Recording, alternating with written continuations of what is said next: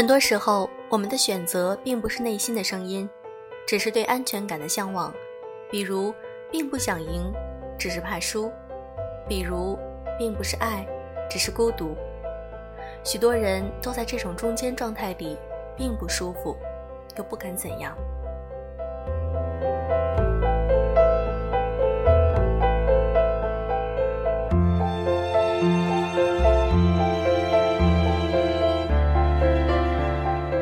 声音触碰心灵，各位好，我是小飞鱼。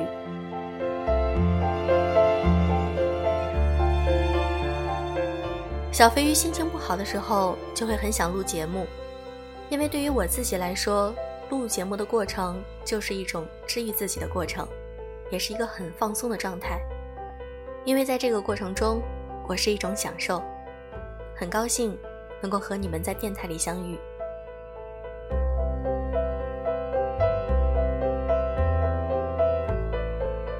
我们大多数人在二十多岁的时候都会感到迷茫，不知道自己未来的路要怎样走，不知道现在我应该做些什么才能是对自己最有用的。今天我想和大家分享一篇来自于作者凉爽的文章：你二十多岁时的生活方式，决定了三十岁的打开方式。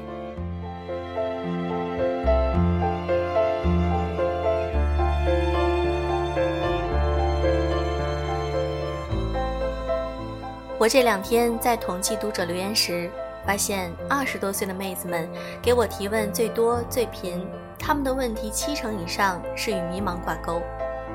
有暂时找不到理想工作先读研究生的，有进入大公司却担心能不能够过试用期的，有着稳定工作却觉得没有挑战的，也有做着挑战工作觉得不稳定的。让我印象最深的是，有个妹子读了我之前写的一篇文章。二十岁是女人最差的年龄，她觉得文章很扎心。昨晚辗转找到我，她说，她就像我文章中写的那样，买不起好用的化妆品，买不起好看的衣服包包，去不了想去的地方旅游，搞不定业务上的复杂困局，看不清身边的感情真伪。二十出头的自己，又穷又迷茫，又焦虑，又没有经验。很担心三十岁后会不会好起来。作为写作者，看到读者赞成自己的观点，觉得高兴。可昨天我看到他那篇很长的留言，我心里一点也高兴不起来。我之前把文章标题定为“二十岁是女人最差的年龄”，是要加大马力怼一怼“二十岁是女人一生最好的年龄”这种说法而已。昨天我回复他：“三十岁会不会好起来？”关键在于咱们二十多岁时的梦想和生活方式。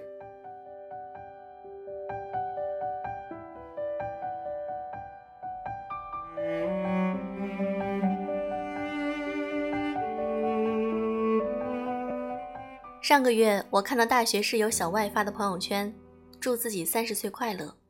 九宫格的配图依次是这九年来每年的照片。一众同学纷纷在他的评论里致青春。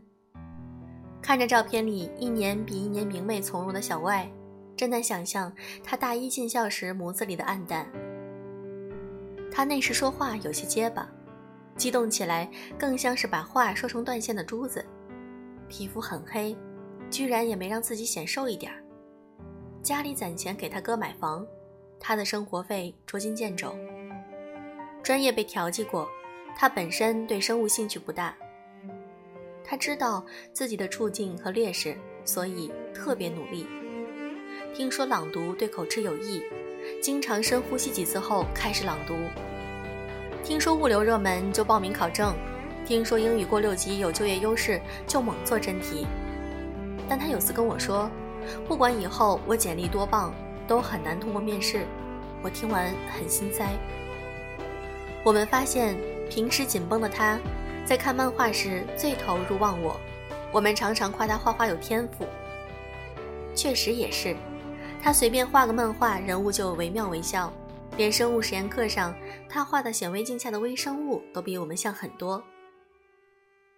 在我们近乎无耻的鼓励下，小外开始画寝室日记，给我们六个人每人设计了卡通形象。用九宫漫画记录下我们寝室的趣事和口误。后来还去图书馆借来教程，自己研究 PS 和 Flash，高分过了计算机三级考试。我们看着自己的卡通形象，先从纸上的黑白版到电脑的彩色版，最后发现还能有情节、有音乐的一帧一帧动起来，每个人都把它夸上天。毕业后，小外去某公司当了两年的储备干部，工作间隙也一直抽时间学课程、练画工。后来他回老家省会，转行做了自己喜欢的动漫。这几年看他的活力朋友圈，听他给我发的流畅语音，图文声色之间，我觉得他的状态越来越好。我真心感慨，三十岁是对二十多岁梦想和努力的一次小型验收。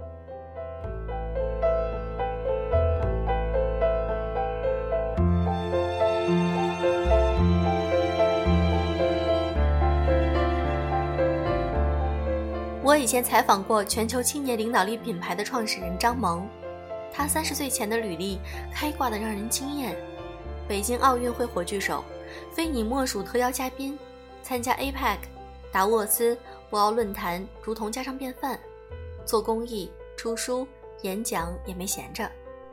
一年一度的全球青年大会，当我们买着马云家的东西时，他和马云同框。当我们听着总理的政府工作报告时，他和总理面对面；当我们在电视上看希拉里竞选时，张萌曾和他对过话。我加了他微信，他朋友圈里时常出没着很多我得在电视上才能够看见的大人物：一下要拍第六本新书的封面，一下领到了奖状，一下录完喜马拉雅上的音频，一下晒出下班加油站公开课的笔记。关键是在各种合影和视频中，眼神放光、身材高挑、白赞知性的萌姐，长得还真是好看又耐看。我心中那个又忙又美的女人名单中，又多了一名猛将。我羡慕、嫉妒、恨了一分钟之后，好奇她究竟对以前的日子动过什么手脚。我问萌姐怎么拿到英语演讲全国冠军的，她说。感谢自己定下的一千天小树林计划，每天早上五点起床去学校小树林，大声朗读三到五小时英语，无视旁人的侧目和笑话。北京冬天足以把女生的大姨妈冻成毛血旺，可我整整坚持了一千天。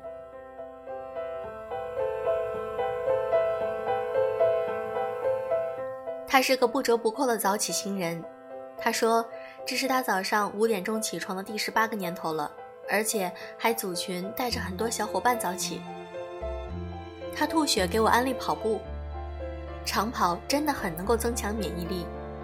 以前我是个动不动就感冒的大病号，后来常去四百米环形跑道上圈数递增的练跑步，现在就算周围一票人感冒流鼻涕，我都不带被传染的。他很关注每天的时间都去哪儿了。我会记录自己每天干了什么，每周干了什么。统计数据是自我评估的依据。每年的大年三十儿，都会把自己关在屋子里，不断的复盘和评估。他说，任何状态都要专注。我工作时切换成工作状态，屏蔽掉其他杂事。在家陪父母时，几天都不刷手机。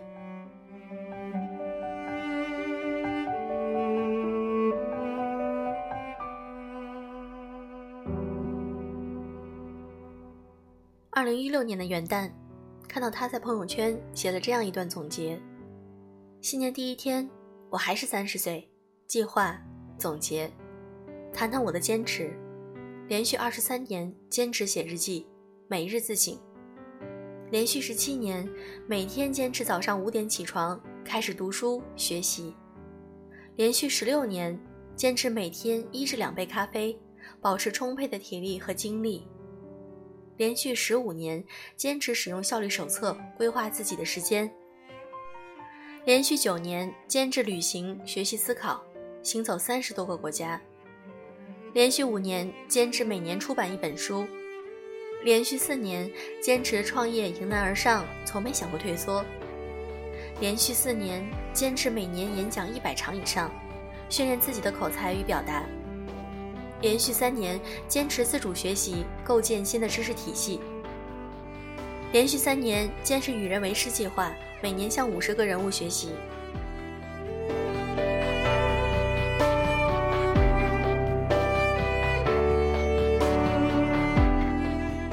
经过一段时间观察和了解，我知道了为什么三十岁时他这么成功。二十多岁甚至二十岁之前的那些坚持、死磕。自律、专注和时间管理达到量变极致之后，三十岁迎来了质变，是件顺其自然的事儿。二十多岁，你有怎样的生活方式，三十多岁你就会有怎样的打开方式。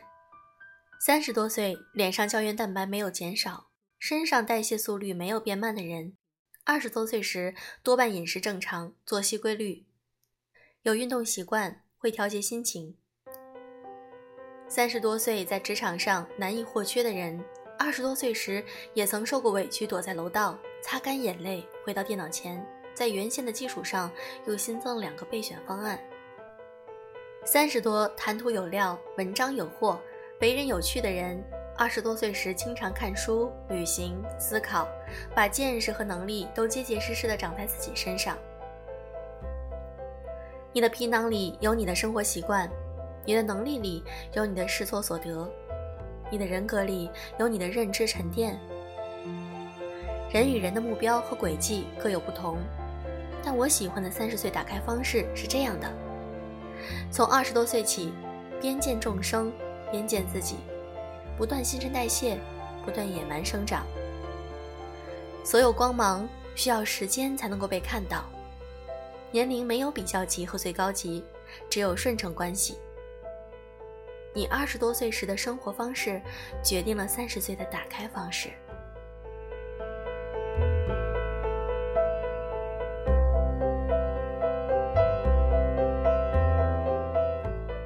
今天的这篇又是一篇励志文，但是我发现，不论我们是在二十岁的焦虑，还是在三十岁之后开始有的焦虑，我们这一代，不论是九零后、八零后、零零后，都会有一些共同的焦虑，那就是。我们如何才能够赚到更多的钱，在这个世界中有我们存在的价值感？其实，我们只有正面这些焦虑，我们去思考，到底我们怎样才能够获得自己完满的一生，做到更好的自己？我觉得这就是一个很大的进步。好了，今天的节目就是这样。喜欢我的节目，记得点赞哦。祝各位晚安。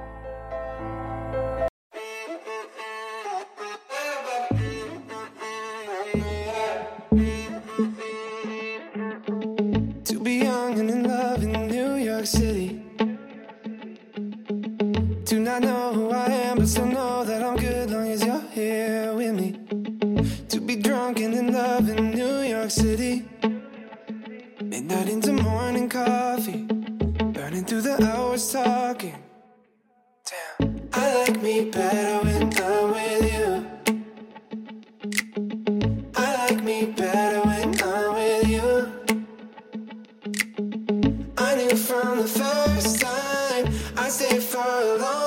time, cause I like me better when I like me better when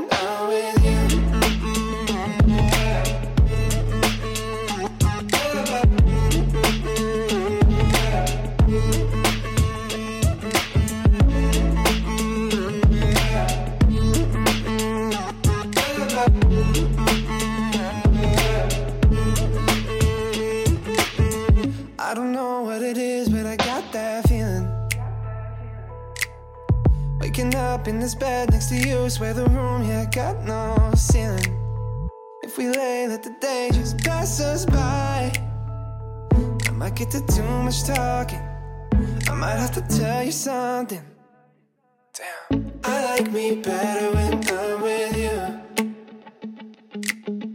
I like me better when I'm with you. I knew from the first time I stayed for a long I like me better when I like me better when I'm with you.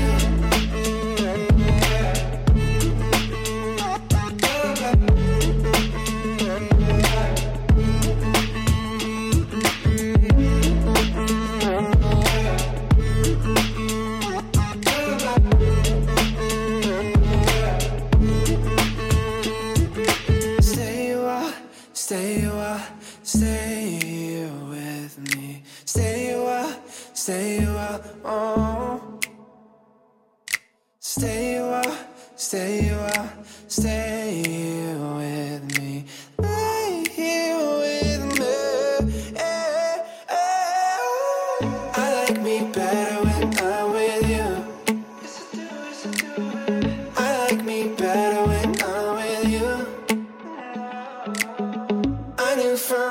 first time. I see for a long time, cause I like me better when I like me better.